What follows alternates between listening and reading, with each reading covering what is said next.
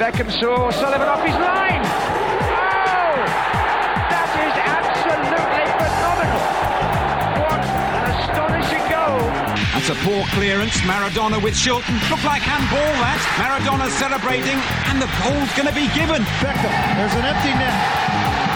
Kevin Hartman is in a race to get back. Beckham is going to try it over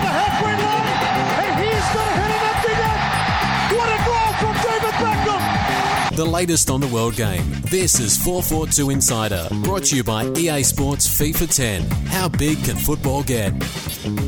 Hello and welcome to the 442 Insider podcast, where we take you behind the scenes to Australia's top footballing publication. This week, we've been working harder than a Premier League scout in the beach ball aisle of a $2 store, covering news on the Socceroos, the Hyundai A League, and international football. I'm editor in chief Paul Hansford, and joining me this week is publisher Andy Jackson. Hello. And deputy editor Trevor Trahan. Hello. Welcome, boys. Hello. Nice, uh, mm, nice light podcast, just the three of us. Lots Yep. of lots of stuff to talk about. The original crew. the original crew. And uh, first up, last round of A League action, starting off with uh, Friday night's clash Adelaide United against Sydney. Sydney uh, going down. To the, to the Reds, despite the Reds only having 10 men. Yeah, it was it was a weird old game. It was one of those games when I was watching it, I was sort of like thought clean through, you know, send off. Such a think stupid sending off. They're just going to cruise to, to victory, and they didn't. You know, and it was they they still Sydney still played some nice stuff at times, but just didn't. Whereas against Melbourne, they had that cutting edge three times in whatever it was, six or seven minutes. They just struggled to find it. Um, but I suppose you know. I, I guess the point is that if if those players were able to perform the way they did in that 10, 15 minute period against Melbourne, week in week out, they wouldn't be playing in the A League. You know, they'd be playing in Europe. Yeah, the fact is, is that we have a league that you know is is great one minute but inconsistent the next, and I think that game summed up the A League, and it's great because it, it's it's really competitive and it's really close. But you know, I just don't think that any team is going to go on a run this season of five, six, seven undefeated games. I think everyone's capable of beating everyone. But disappointing they couldn't break 10 men down, isn't it, for Sydney? I I think they went there thinking they were going to win. As soon as they started playing 10 men, they just assumed they were going to win, and, and that, that was their problem, really. I suppose the interesting thing f- from the Adelaide point of view is that uh, they've been playing one man up front, Lloyd Owusu, and then all of a sudden they opted to play I Cristiano. realise they're playing the wrong one, man. up front. they, they put Cristiano and Leckie up front. Um, you know, for this game, that Leckie, that young lad, looks really, really good as well. And um, you thought, oh, great, we're finally going to see you know Adelaide with two up front. And they went down to, to ten men. You thought he's never going to stick with two now, and he did. So he went from playing one person up front to playing two up front with ten men, and it just it makes such a difference, doesn't it? Really, especially with a team that's not full of goals elsewhere.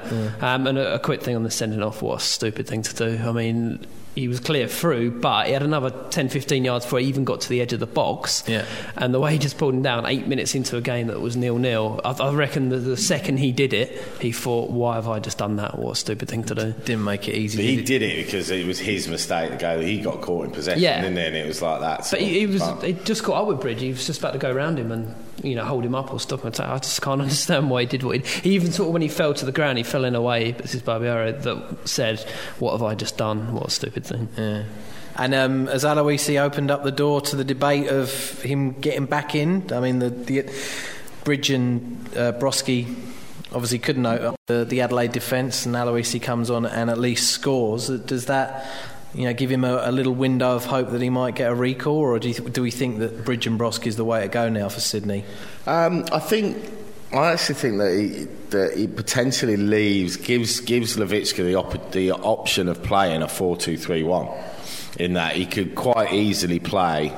Um, and, and who would miss out be- between Corica, Bridge, and Brosque? I'm not sure. But he could very easily play McFlynn and Musialik as the two holding midfielders. Aloisi up front with Brosque, Bridge, and uh, and Corica um, running around him, you know, and, or Kisel. So you probably pick three out of those four. Um, so it gives them another option, and certainly when you know if you're chasing a game. Brosque and Bridge are not the most dominant in the penalty area, so if you really need a goal and you're looking for some uh, for some balls into the box, then you'd probably say Aloisi gives them something that they don't have. Yeah. Moving on, Brisbane Roar, the the maligned Brisbane Roar facing Central Coast Mariners at home, and predictable result? Or, uh, I mean, the team always seems to raise themselves when they get a new manager, but this maybe was a, a hurdle too high for the Brisbane boys. I wonder what Ange was thinking in, in the stands. He hadn't officially taken over to Monday, but he, he couldn't sort of help himself jumping in before and at half time and what have you. Yeah, he, he certainly um, uh, picked up a few problems there, and the, the Mariners managed to expose it. They just didn't have any life. I mean, Brisbane are, you know, when you look at their team in, on paper and the players that they've got, they're a decent side, but they just they just didn't have a spark, did they? Yeah, I mean, um, I mean, Bob Malcolm. I don't know. If, I, I, I'm guessing was he the injured? worst player I've seen in the A League this year. Bob was he Malcolm. injured? you know, like, I mean, he was looking at it. He was tw- twenty odd minutes. He was taken off. But I mean, his his attempt for Hutchinson to, to tackle Hutchinson was just uh, appalling. Whether he was playing with a knock, I don't know. You'd hope that he was, because otherwise you need to look at that. You don't often see Craig Moore berate a teammate the way that he did after that goal. He was really livid with, with Malcolm. It looked, you know, they looked like a bit of a. They just look like a bit of a rudderless ship, you know. It's like they've got some quality there, but you know we'll, we'll see whether whether uh, Mr. Postecoglou can bring it out of them. But um, he's certainly got a job on his hands there. Do you think that, Trev, do you think that the, the result flattered Central Coast a little bit, or do you think that they fully deserved that many goals? And, But and- perhaps a little bit. It was their biggest ever win. I think the, their biggest win before was 4 2 at Brisbane as well. Um, and, and Mariners have, have shown flashes of that, haven't they? But, you know, when they beat the Gold Coast 3 0 and stuff. So, yeah, it, it might flatter them slightly, but they certainly deserve to win convincingly. Fair enough. Uh, the other Saturday game was North Queensland Fury against Wellington Phoenix. Now, I do recall being on the podcast last week, and uh, Simon, our producer, is nodding as well that, that Trevor said that it was the most ironclad, guaranteed draw in the history of football. Yep. What was the result, Trevor? It, it was a draw, actually. It was 1 0. I didn't say that And what money, what money did you put on it? How, how rich are you?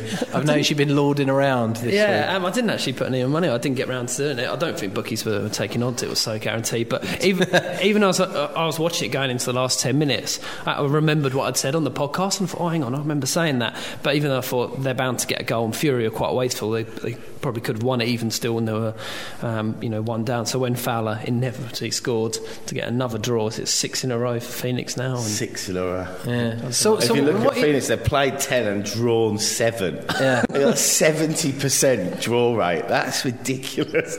I, I mean, I, I can't imagine that there's anyone else in a league, like a decent league in the world, that's got that sort of draw percentage. Yeah.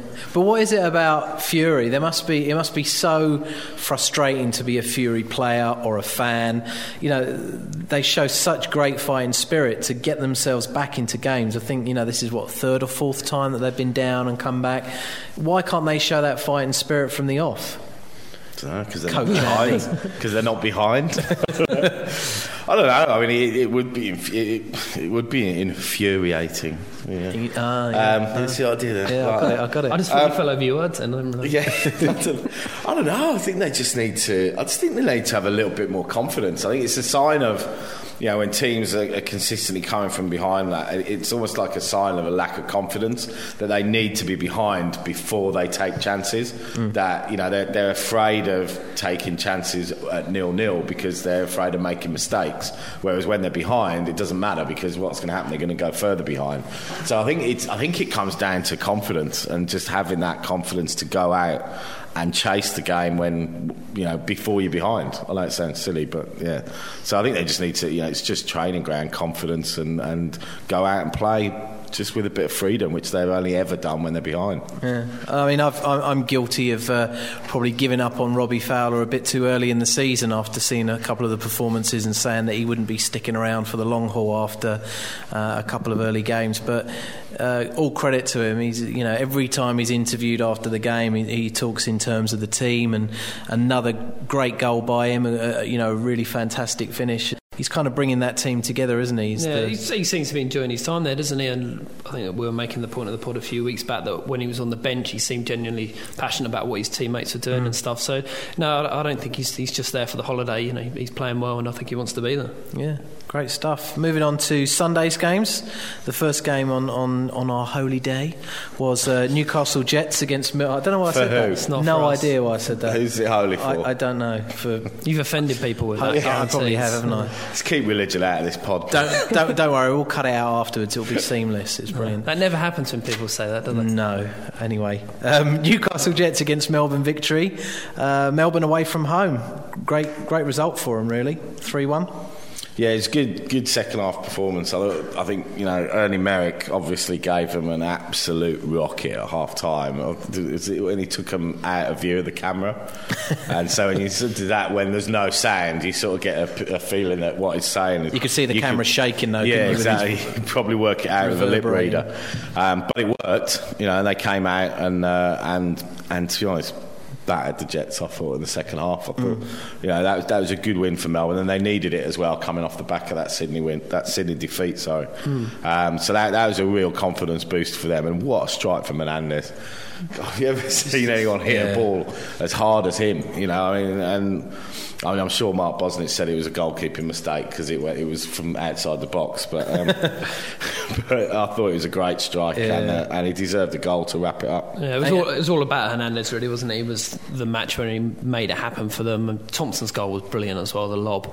Um, but I mean, having a match winner like Hernandez in your team, there's very few people you can sort of compare to him that in other A League teams. I was going to say Archie looked a little bit more relaxed. You talked, I think it was you who talked about it last week. That he just looks like he's trying a little bit too hard in, in games, and he's not last week, Chad. And he's. Uh, oh no, it wasn't you. It was Richie. It wasn't wasn't me, it? no. It was Richie. The, the, the I was going to insightful- claim. I was going to claim it. You were gonna gonna say say We'll have to get Richie back. Yeah, you got a lot of fans, a lot of fan mail on that. Um, but yeah, he, he just looked like he was a bit more relaxed. He wasn't, you know, wasn't trying too hard or over trying. And Well, uh, but he, he's got still got a few goals this season, Archie. I don't- It's not been a you know drought for him or necessarily bad start. I just got so accustomed for him scoring you know so many goals. But yeah, the, they were just so free flowing, and um, don't use any old game of two halves cliches, but just a completely different Melbourne. It was a game of two halves. The other, the other lad that looked very promising who came on the second half was that Dugandzic. Matty Dugandzic looked really, uh, Yeah. really promising find for him. Looking forward to seeing a bit more of him.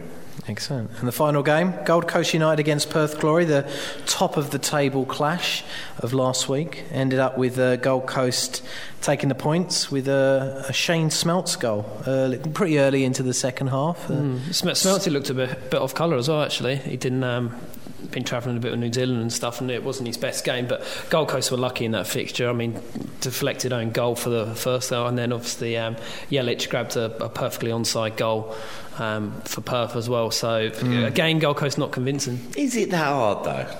I know it's about oh, you know, a tough week. You know, like it was a week ago.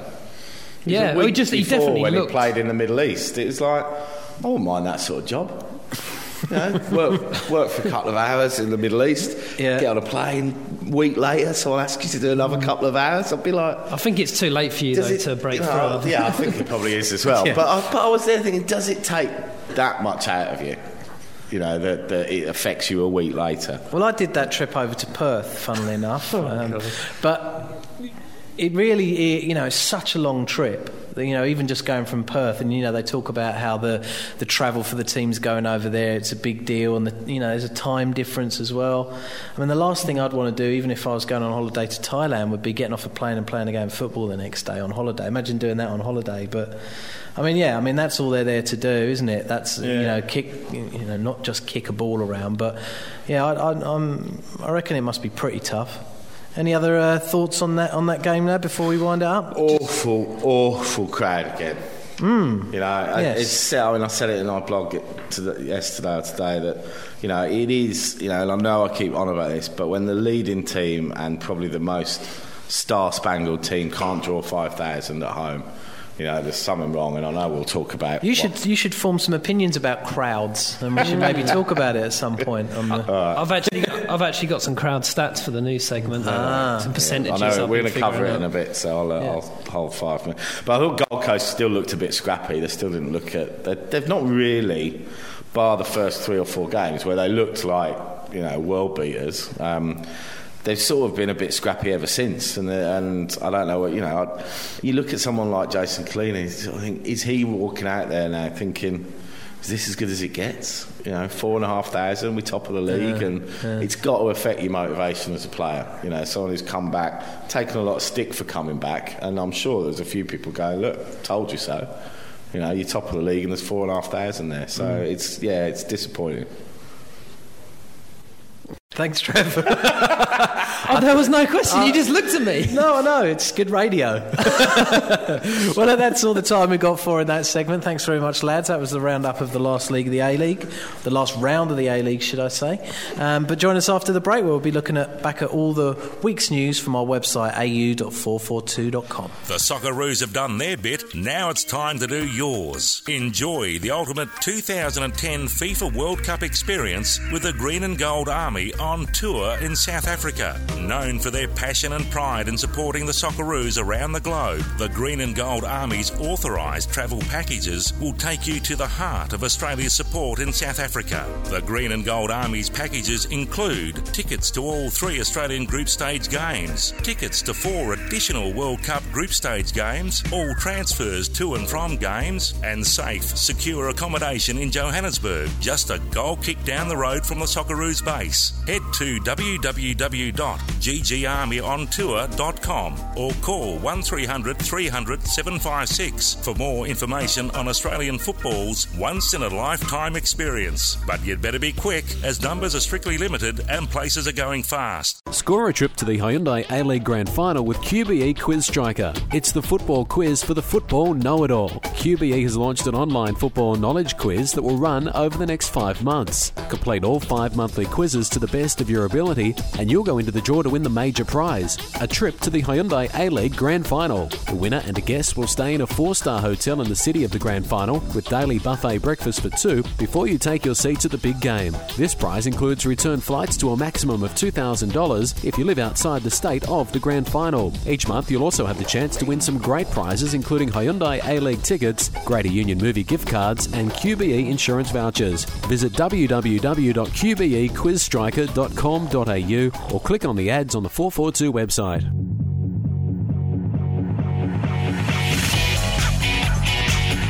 Back to 442 Insider, brought to you by EA Sports FIFA 10. How big can football get?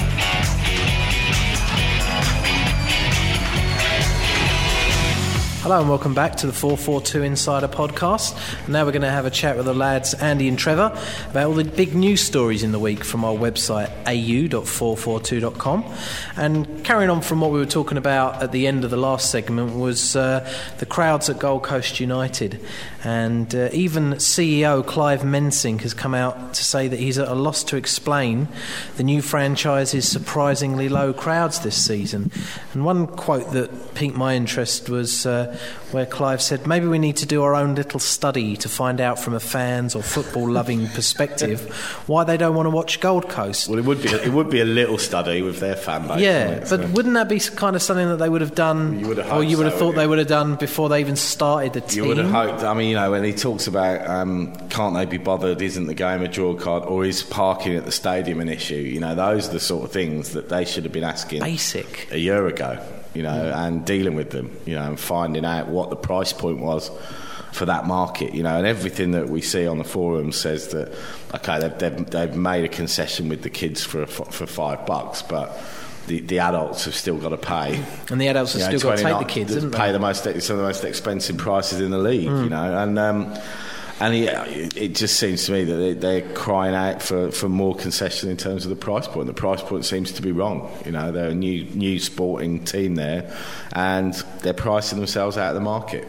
You Do, do you think they've been caught on the hop by miscalculating the number of people they thought were going to migrate from the Roar to Gold Coast? They said 1,500 was their original plan that they, f- they felt were travelling to Brisbane. If- I mean, some not all might want to support the Gold Coast, or some might be happy just carry on. Well, I've been supporting the, the Roar for the past four seasons, I'm going to carry on doing it. But in terms of that crowd figure, if you look at A League teams and their sort of um, you know population conversion rate, if, if you know what I mean, there's only there's less than half a million people on the Gold Coast, and you know they've got an average of, of 5,000 there, 5,600 of them. You think of Sydney, they've got 4.4 million people here, and they're getting 12,000. Mm. So I mean, if, if the, the conversion rate, if you want to hear, is 1.13 uh, percent. Is this the statue in the Gold about? Coast? This yeah, is- this is good. And Sydney, it's only 0.27 percent. What would, but then you look at something like Townsville.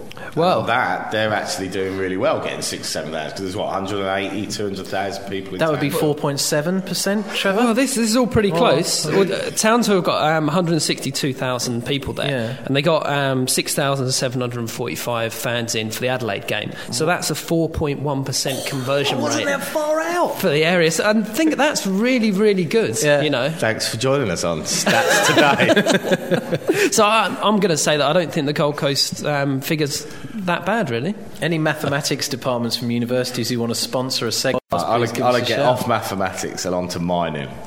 Like, I, I think one of the issues here, and I was chatting to someone in the industry yesterday about this. Mining industry or football No, no, no, industry? football industry. Okay. And he was saying, and we were discussing the fact that, you know, Clive Palmer, yes, he is Australia's richest man, but he's made his money by digging holes in the ground. He's not in a service industry. He's not made his money by creating a, a consumer and, hmm. and satisfying a consumer and, and listening to public demand and pricing a product right. He's, he's made his money by natural, finding national, natural resources, mining them and selling them to the Chinese. You know, very different. You know, and he's brought people from that background, and now they're in a market where. You know, the customer is right, and the customer will, will vote with their feet, and they are. You know, and it's whether he's got the people in place to, to deal with that, and the fact that they're talking about issues like is parking an issue and, and whatever after five or six home games tells you that, that they didn't think about these things before. And now they are. They're, they're being caught a bit on the hop and they're trying to do things on the fly and trying to be too reactive. And you know and they're saying you know he says there we tried five dollar tickets for children. That didn't seem to work. Well you've done it once. You've done it for one game. You know it's going to take more than that to get the crowds back. And, and then and, and then that makes me think well if, then, if they've not done that basic stuff. What else didn't they do? You know, mm. what are they doing at grassroots level there?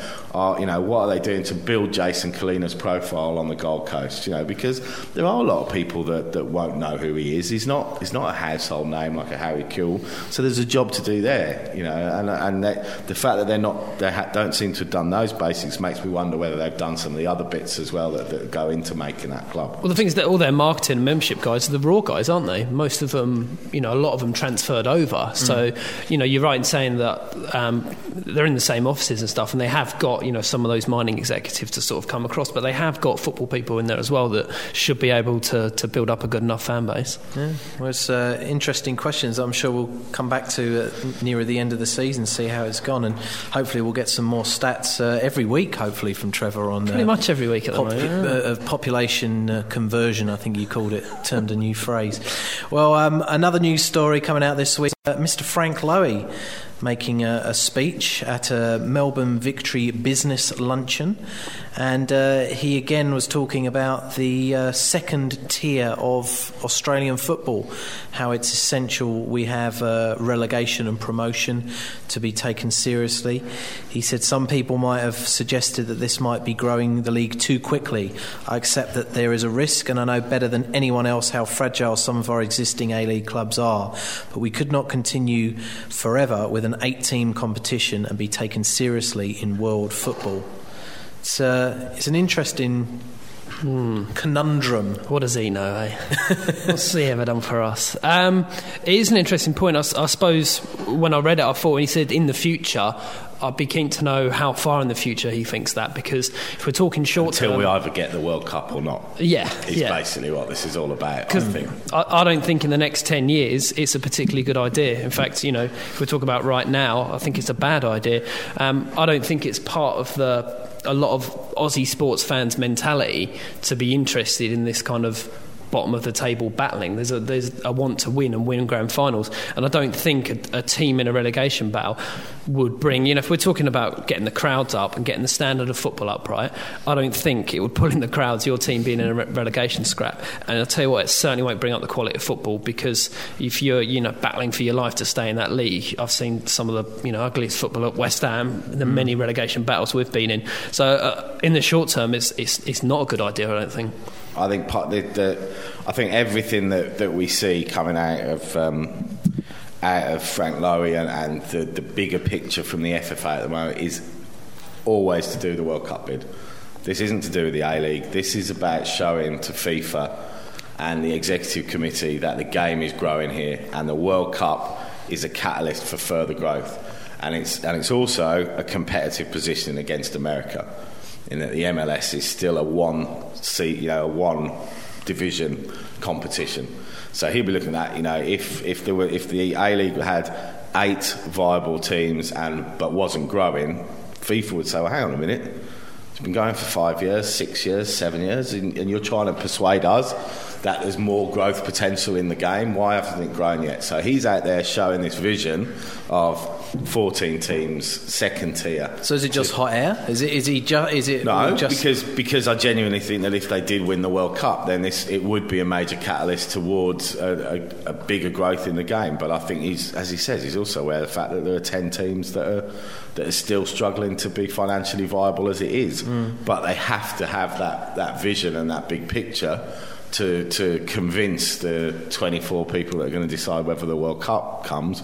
I think if they don't get the World Cup next December, then I think that the whole plan would be rethought. one thing But that they until are. then, I think we're going to see more and more and more of this. One thing that they are doing, though, is obviously bringing an- another Sydney and a Melbourne team uh, into the competition, and talks about the the derbies and how they hold a special place in football. Do we do we think it translates as well over here? I mean, do we do we think that the the kind of furore and fuss and the Yeah, I, I don't think in- it does. in- I don't think it does because oh, in, in Australia it seems to me that generally the derbies are at state level. It's Queensland versus New South Wales. If you look at it, there's there's sort of what there's there's Melbourne derbies in the AFL every week and NRL derbies between Sydney-based teams every week, and there are certain teams that have that those sort of rivalries, but. I don't, I don't think you can try and recreate like the Manchester Derby or the Liverpool Derby, something that's 130 odd years old or whatever. Um, but no doubt about it, it, it adds an extra edge. Uh, but it will take time, you know. I mean, what's going to, you know, you can't create a derby with, with, like, let's say when Melbourne Heart come in and, and there's a lot of fans that might migrate to that that used to support victory. You're not going to, you're not going to get that derby sort of feel from that. Maybe in 30 years, 40 years when they've got their own identity and, and the clubs and the fans have built their own identity around the club. But we're still five years old. Are you going to get, get excited about a Sydney FC Western Sydney No, derby? not really. No, I kind of agree with what Andy's saying. There, I don't think there's going to be that big, you know, inner city rivalry. It is the states and that sort of Melbourne Sydney rivalry that is a really, really good one. Was kind of, you know, instantly there for us, and it didn't need to be built up because it's been built up, you know, for years between the two cities anyway. And it's going to take, you know, such a long while for, for the inner city derbies to, to really sort of um, take off. But the FFA have always insisted that this is long term, you know, very, very long term, and you know, plans like this will be thankful for in 20, 30 years, and well, hopefully that that'll be the case. I can sort of see the Sydney one developing probably quicker than the, the Melbourne one, because there's more of a geographical sort of delineation between the Western Sydney and Sydney FC. Um, and there's probably quite a lot of people in Western Sydney that haven't signed up for Sydney FC and haven't been to a Sydney FC who are now see Western Sydney as their club, the club they've not had so far. Yeah. I'm not convinced in Melbourne that, that there's that amount of people that, that haven't followed Melbourne victory in some way, shape or form, whether it's they've been to every game or, or passing games, but we'll see. Final story uh, two Socceroo legends warning Australian fans to maybe lower their expectations of the Socceroos at the 2010 World Cup finals. Uh, Kevin Muscat and John Kosmina, who announced on Tuesday that they'll be travelling over with the Green and Gold Army to South Africa next year on the uh, tour to the World Should be Cup. fun. It should be good. And uh, Kevin Muscat has said you can say every team there will be good, so it shouldn't make too much of a difference who we get. But right now, where we sit at the moment, you'd like to think that we'll progress to the next round. But in all honesty, the team, the way it's been performing, has not been travelling that great. So let's wait for the draw and see how we go. I think it's a pretty uh, sensible statement from, from Muskie there. I mean, the draw is going to be the key, isn't it? It's what it's all about. Yeah, I I think we can set our expectations once we know what that draw is. If we end up with you know South Africa and Honduras or something in our group, and your fancies to make through, we end up with Brazil and England, who understand won't be. Um, then I, th- I think you'd just do well to, to battle your way out of that group. So yeah, I, I don't think there's any point in making, you know, too too bold on expectations. Now, getting out of the group, I think, is the, the obvious one. Hmm. Yeah, I agree. I think there's, there's been probably too much talk coming out of sort of some of the players as well. You know, you'd think that they would learn from Asian Cup time. You know, it's like looking to go better than last time. It's like, well, yeah, I can understand that because you always want to do better than you did the, the last time he did it. But I do think that in the public's consciousness, that might be creating too much of an expectation because you know the, Australia getting out of the group at the next World Cup will be just as big an achievement as it was last time. You know, and, and, and I do think people wear a bit of sort of you know hindsight's a wonderful thing, but if you actually look at it they were six minutes from pretty much going out of the World Cup in game one. Mm. you know, they'd have lost that opening game to Japan and lost to Brazil, game over. They were what 11 minutes from going out against Croatia. You know, they won one game you know, and I think people forget that. It's like, you know, well, we're going to get to the quarterfinals this time. It's like, well, hang on a minute. You've got to have those amazing six minute periods again.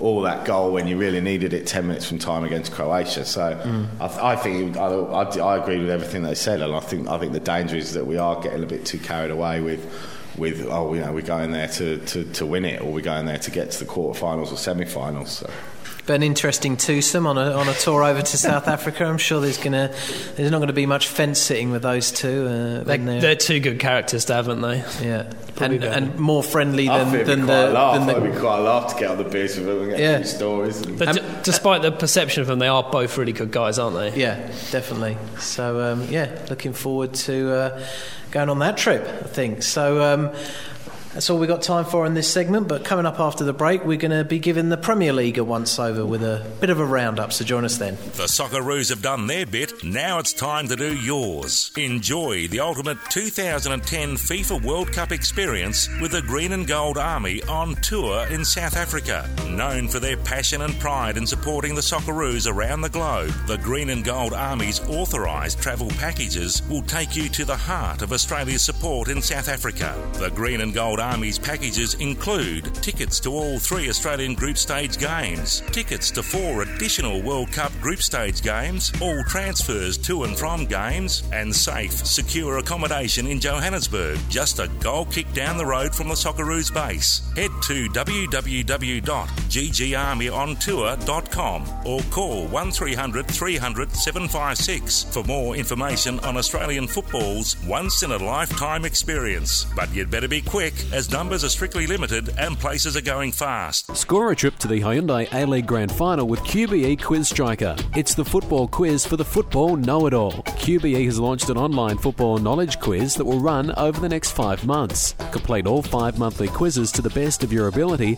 and you'll go into the draw to win the major prize a trip to the Hyundai A League Grand Final. The winner and a guest will stay in a four star hotel in the city of the Grand Final with daily buffet breakfast for two before you take your seats at the big game. This prize includes return flights to a maximum of $2,000 if you live outside the state of the Grand Final. Each month, you'll also have the chance to win some great prizes, including Hyundai A League tickets, Greater Union movie gift cards, and QBE insurance vouchers. Visit www.qbequizstriker.com.au or click on the ads on the 442 website. Back to 442 Insider, brought to you by EA Sports FIFA 10. How big can football get?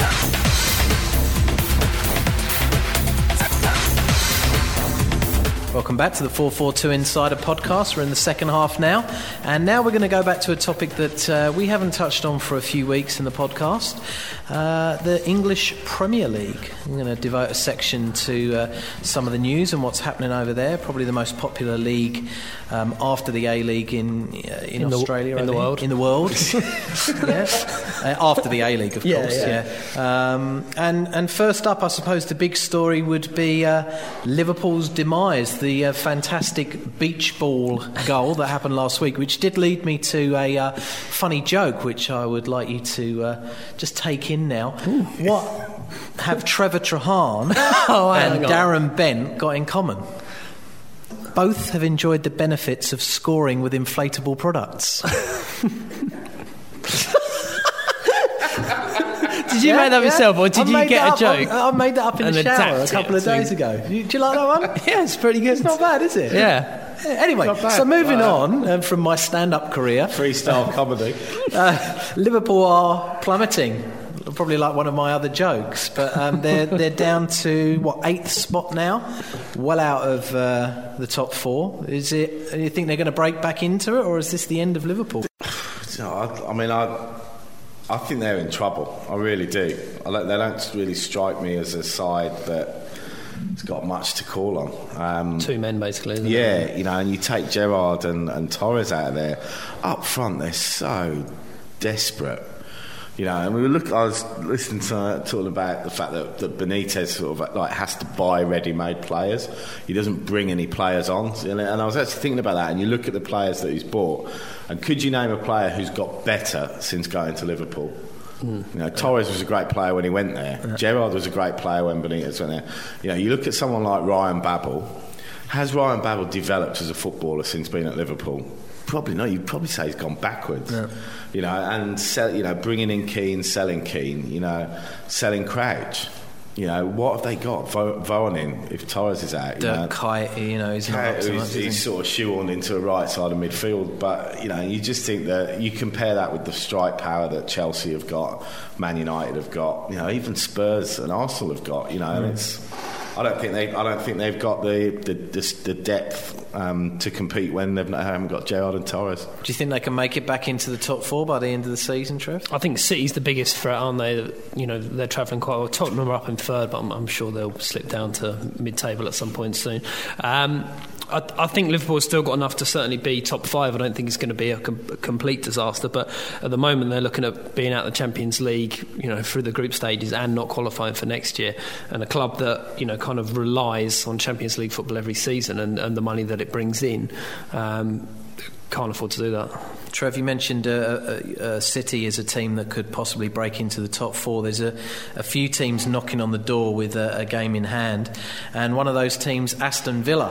Andy, There we are. And and tell, talk us through talk us through the weekend, Andy. Okay, the weekend was obviously Villa beating Chelsea at home, um, and I think I, I do think Ancelotti did us a little bit of a disservice where he said, "Oh, we switched off for two, two set pieces, and that's what cost us the game." It was a little bit more than that. I mean, it could have been five all. You know, Chelsea had a, created a few clear-cut opportunities in the second half, but each time they just seemed to hit it straight at Brad Friedel. He didn't really have to move. And I'm sure he would say that that's his positioning, but you know, it was a bit more than that. And Villa certainly had more chances than just two set pieces. Um, and you look at that and you think at the other places that Chelsea are going to have to go, like Stoke, like Burnley, like Blackburn, who would arguably put them under more pressure from set pieces than Villa do. And you've got to think that they're probably going to drop more points on the road, especially. So, from a Villa perspective, I the main thing that O'Neill sorted out is the defence. You know, he bought, albeit late, he bought really well. You know, James Collins, Trevor, I know we spoke about it, hmm. revelation for the Villa. Ball playing, centre back, goal scoring. I love him. Like, he's become a cult hero of Villa. Let's wait for the howlers to come Richard. Dunne. Yeah, but we we got rid of Zat Knight. We you know, we used to we used to uh, defend us with Howard, who incidentally that own goal for Bolton was another club. I thought that's what we're missing. Um, Stephen Warnock for for the first time in. I think three seasons we've actually got a, a natural left back playing in his position. You know, we had Luke Young who we then played at left back. So the defence looked solid, and up front, Agbonlahor, Carew always looked like causing a problem. I don't, I can't see us finishing the top four, but fifth and sixth again, I would say. Yeah. Yeah. So, uh, who's the winner? One minute, 44 seconds, I win. Disappointing. Oh, yeah. Ha- Have a listen to something we taped a little bit earlier, Andy. You'll, you'll get this when we say it. Welcome to a brand new extra section of the podcast where we play a very quick game of over under. We're going to predict ahead of time uh, how many minutes Andy Jackson will speak about Aston Villa's victory over Chelsea.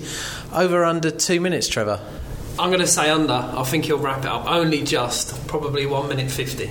Okay, I'm definitely going to go over. I reckon he's probably going to go for easily three minutes, if not more. We'll see. Um, well, we will We see. We already know, don't we? We already know if when this is being played, but we don't know now. No. That's why we're predicting it. Exactly. Okay, this will make sense when we hear it back on the podcast. Yep. Okay. Well, there you go. Oh, the lengths So- you two go to. We, we, we had to go into the toilet and so you We can did see it in the we're toilet. So it's- because that's the only place that sounds more echoey than it is. Yeah, pretty much. Pretty much. So, uh, back to the football. So what did you have on it anyway? What have I won you? No, nothing. Pride. Yeah. Which I'm in desperate need I was, of. I mean, I could have spoken for 30 minutes, I know, but I was, yeah. I was reining myself back in. So going back to that top four, we uh, we kind of uh, agreed that Liverpool won't make it, but we reckon City are the team to probably push it the most. yeah, I think so. I don't think Liverpool were completely out of it. They lost a couple of games, lost their first two games this season, didn't they? And then went on a bit of a run, five, six on the trot or something. Yeah. So, you know, let's not completely discount them now because um, if they can keep Torres and Gerrard fit, they're, they're still a very, very good side. Um, and I, I think, uh, you know, City perhaps won't be used to, to that sort of spiky end of the season if they can hold on to it. So, no, it's not guaranteed yet, but, you know, if I was probably say City. And having a look at the bottom of the table, your uh, beloved Hammers, one place off the mm, bottom. but we were talking off air earlier about how basically how crap the Premier League is this year, isn't there? From when you look from kind of eight, eight downwards. Um, you know, there's no one really inspiring, mm. or you think you know going to give you that much trouble. Well, this is a discussion that you know we have every single season with West Ham. Is that there's got to be three teams worse than us this season, surely, please. And I think you know Burnley, Blackburn, Wigan, Bolton been slightly better, but Wolves, Birmingham, Hull, Portsmouth. I think West Ham are better than those teams, um, and I've seen them play worse. I've seen them play worse than what they're playing at the moment. Um, so I think they'll get themselves out of trouble. Um, we've got Arsenal this week, so that's good. That'll help. Easy game. Uh, yeah, so five points from eight games isn't a great start. I've got a game in hand against Villa though, so. Guaranteed three pointer. Yeah. yeah, I reckon that'll take uh, us up to third. If we were predicting right now who the three teams were that were going to go down, who are we who are we saying? Uh, Portsmouth, uh, Hull, and Wolves. Mm, I think Portsmouth are going to get out of it. Yeah. Um, my mate Paul Hart. Your Premier League manager, Pre- Premier League mate, yeah, who obviously used to coach um, Harry at, at, Leeds. I think they'll, I think they'll get out of it. Um, I know they've been absolutely dreadful, one of the worst starts ever, um, but they they had a massive change of, of the amount of players that they had there. Basically, a whole new team, really. I think it took them a little time to to settle. And when they played Everton, they absolutely hammered them and still managed to lose. But um, yeah, I, th- I think um, Portsmouth will be all right. West Ham will obviously be all right. Hull hopefully will go down, and uh, Birmingham and Wolves. I'm going to stick my neck out and say I think Sunderland are going down. No. seventh. They're seventh now, but Not Darren hope. Bent Not will revert back to form. No, all he, Darren Bent needed well. was a little bit of an arm around the shoulder rather than being told that his coach, his missus, could do a better job. I feel, you know, I, I hate Steve Bruce. I, yeah. I, really hate Steve Bruce because I hate him because he, when in the first season of the Premier League when Villa finished runners up to Man United, which could have changed the whole course of history as a Villa fan. He scored two goals in not, in about 18 or 19 minutes of injury time at Old Trafford. Because like the six, seven minutes is nothing new. We were 1 0 up going into injury time, and he scored two headers in injury time to beat us, and that was when they went top of the league and we didn't get back into it. Mm. We'd have finished top then. So completely I, unbiased. Uh, yeah, and he also went on and managed him. Birmingham City, so he's never going to be on my Christmas no, card list. No. I, I, hate him for a different reason. Actually, when he was at Birmingham and West Ham were playing him on the last game of the season, we had to beat Birmingham to stay up. He said, "I really hope we send West Ham down today because we stopped Manu winning the title ten years previously." Oh, yeah. you remember that draw? So I've hated him. Well, he looks like an elephant, so it makes sense. He's got a long memory. yeah, exactly. Well, I, hate, I, hate, I, hate, Martin O'Neill, so you know. The thing is, I was going to put a caveat on it. Yeah. Even though I hate him, you have got to say that he did a very good job at Wigan, yeah. and he's doing a very good job at Sunderland. Yeah. And I don't, I don't think they'll be anywhere near relegation. All right, let's, let's... Just, a name drop on your behalf. Martin O'Neill had a go at you once, didn't he? Didn't he pull you into? That's why I don't like him. Why? into his office and, berate, and berated me like a schoolchild. For what? Because I went up to interview Frank Sinclair at Leicester City. Weren't you doing what's inside Frank Sinclair's what's car? inside Frank Sinclair's car? He'd got banned from driving, so he had a driver who was an ex-Chelsea trainee who didn't make it to the team but was friends with Frank Sinclair. So Frank employed him as a driver after he got banned for driving. And we went up there to do a, a, feature for Shoot magazine where we had to look around his car.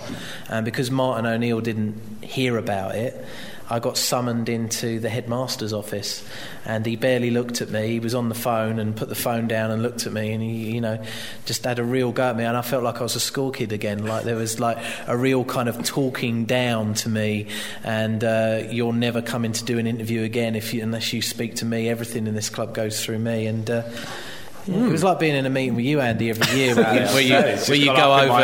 Yeah, where you go over my KPIs. I've only ever felt that once after. So uh, yeah, so I don't like Martin O'Neill. So uh, well, there we go. That's um, uh, a trip That's down memory lane. there you go. That's the Premier League roundup for you. That's why we don't do it very often. I was going to say why there's so much hatred. you, you can probably tell why we don't do that very much.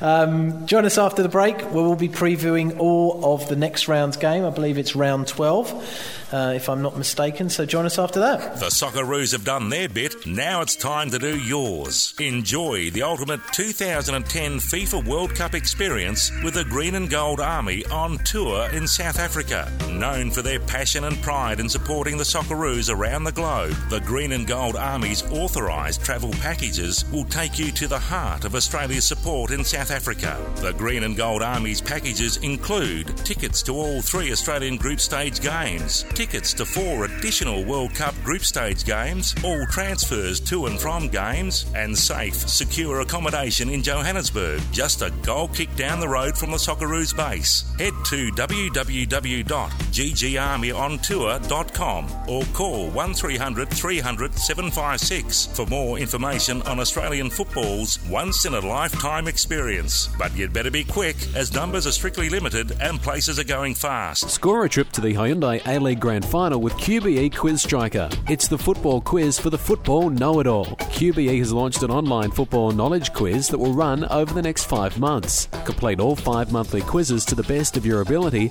and you'll go into the draw to win the major prize a trip to the Hyundai A League Grand Final. The winner and a guest will stay in a four star hotel in the city of the Grand Final with daily buffet breakfast for two before you take your seats at the big game. This prize includes return flights to a maximum of $2,000 if you live outside the state of the Grand Final. Each month, you'll also have the chance to win some great prizes, including Hyundai A League tickets, Greater Union movie gift cards, and QBE insurance vouchers. Visit www.qbequizstriker.com.au or click on the ads on the 442 website.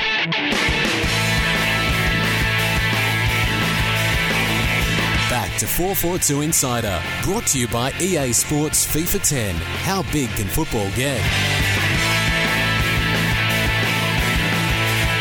Hello and welcome back to the 442 Insider podcast. We're into the home stretch now, and uh, no gimmicks, no reminiscing, no tape recorded messages or anything. This is straight up football, and we're going to have a look at round 12, Friday. Newcastle Jets against Central Coast Mariner, the road that F3. links the two town F3 derby, whatever they call it. Yeah. I Um, hate the F3 derby. It is really boring. d- isn't it? there's something about it. They always build up my F3 derby. I hope to get the but there's, I don't feel like there's much rivalry there, and they're rarely good games. I think if you're from if you're from the area, it's probably uh, it's probably worth. It'd be one 0 to someone, one 0 Jets. I reckon. Yeah. Andy, you're probably going to give us a little bit more insight than Yeah. Trevor. Lost no. interest in it already. Yeah. I'm going to go the other way. I think the Mariners will go there and win. I think the Jets have got a bit of a. don't know. I just feel like they're, they're, they're playing like they're expecting to play well and lose, and I just. I don't know. I think I think they're missing Lubo definitely. I think they need him back. Um, although Michael Bridges looked as if he was starting to sort of get into it, I think he'll probably be the key for them if they can get him. They, they just seem to lack a figurehead in attack. They, they look a bit lightweight around the sort of final third. So I think Bridges might handle that. But I think the Mariners will come off the back of last week. Um, feeling very strong. And I, you know, they're, they're, they're still there thereabouts. The Mariners, they're one win off second, so um, they've got everything to play for. So I, I, I think they'll go there. I don't think there'll be many goals. I agree with Trev. I'd probably say 1 0 Mariners. I neglected to mention that this round features uh, every single clash is a team in the bottom half against a team in the top half. so this could uh, it could see a, So a complete be a change, yeah, the tightening or a, or a widening. Pulling away. Yes, I think Peloton style. Sort of. Yes, Peloton, to use a uh, darts analogy.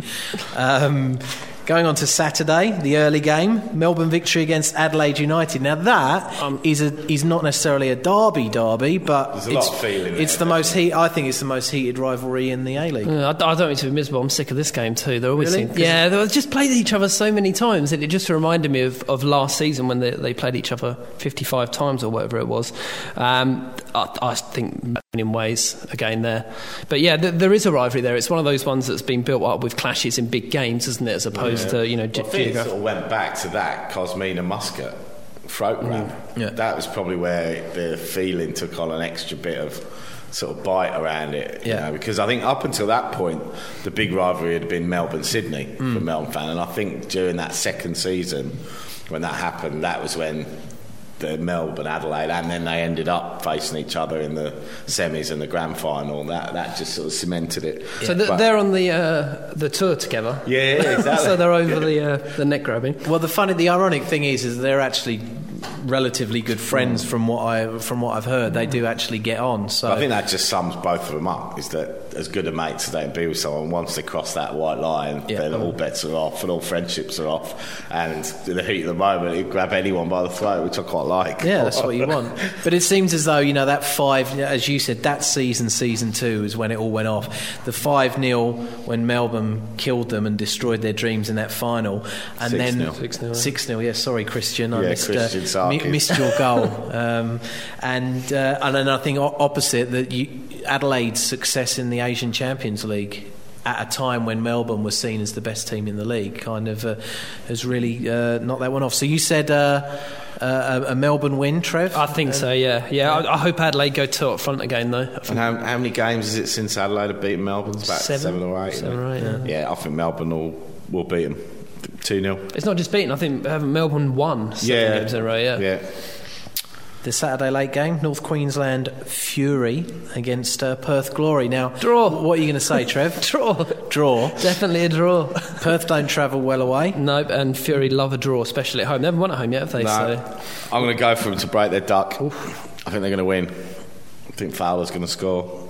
Um, certainly not going to be anyone else, is it? Talay's back. Um, You said he was the key, wouldn't you? And, and Yeah, I think he is. They are a noticeably better team. And what, what was quite interesting was I was at, I actually watched because I was on one of the forums and with Dwight Yorke that story we had about Dwight Yorke coming back this weekend. Someone had put a little posted a little montage of his time at um, on YouTube, and I was looking at that, and there was a few of his goals or his moments, and then I looked back, and the person supplying quite a few of the balls in was was Talay in season one. There was a goal, especially against. Um, the Mariners, where he finished it with a real, like, just cushioned, sort of almost passed it into the net, and the ball that was whipped in behind the defence was Talay. So I think he's definitely got that ability, and if he can uh, keep himself on the pitch and not get a red card, then I think that would be critical to him. So I'm going to tip him to get up. So, Trevor's as inevitable as a draw is, you, you, it, it's Perth's away form. Then you don't see him getting a, you don't see him getting a win. No, they've kind of dropped in and out of being convincing, haven't they, Perth? And they're, you know they're still up there and um, in that sort of tight run of teams at the top. But yeah, they've not travelled great, but they did pick up some good results last time. So Do they stay out east when they've got two Queensland I games? think- Yeah, I I think think, that, I think that's why they generally try and play these clusters of away games and then have games at home in clusters, even though it's not ideal for the fans because they'll go two or three weeks without a home game. For them, for their logistics and cost, and uh, you know, like the issues we talked about with travelling, they tend to try and lump their away games together. Stay out there. Yeah. I'd like to see the uh, minibar bill from the, the, the whole team staying out there. Well, it wouldn't be as bad as Brisbane Roar, but that's another matter. Um, Sunday, Wellington Phoenix, Gold Coast United. they're not going to tackle Smeltz. are yeah, they? they, yeah I, I don't think they'll tackle Shane, will they? Definitely not there. Not that they got a chance. That was. Uh, um, I mean, let's, I mean, let's be honest. Like this league is so hard to tip. All of these results could go completely the other way, and no one would be surprised. You know, it's ridiculous. How do they match up, though? You, I mean, if you're looking on form, it's going to be Gold Coast, isn't it? Even if it's uh, in the beehive, as it's called in Wellington.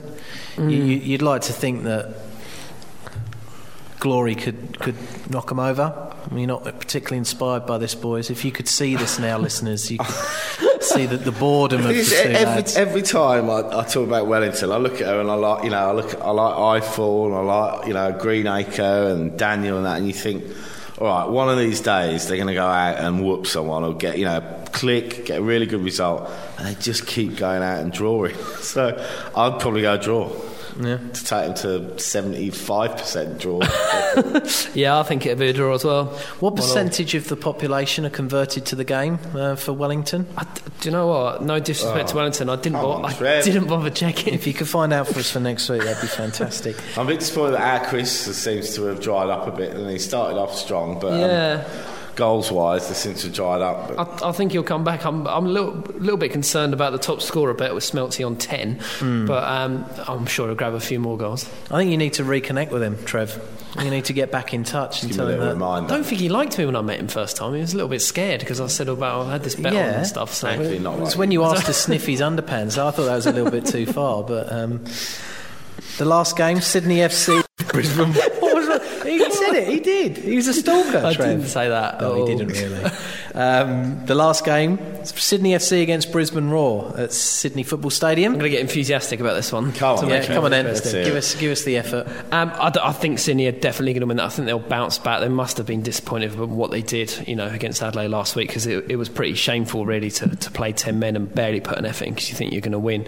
Um, Brisbane are still up against the ropes a little bit. I know Ange has uh, got his hands on them this week for the first time, so there might be that new manager effect. Um, that's why it's shaping up as, as such a good game, but um, I, th- I, think Sydney will edge them out.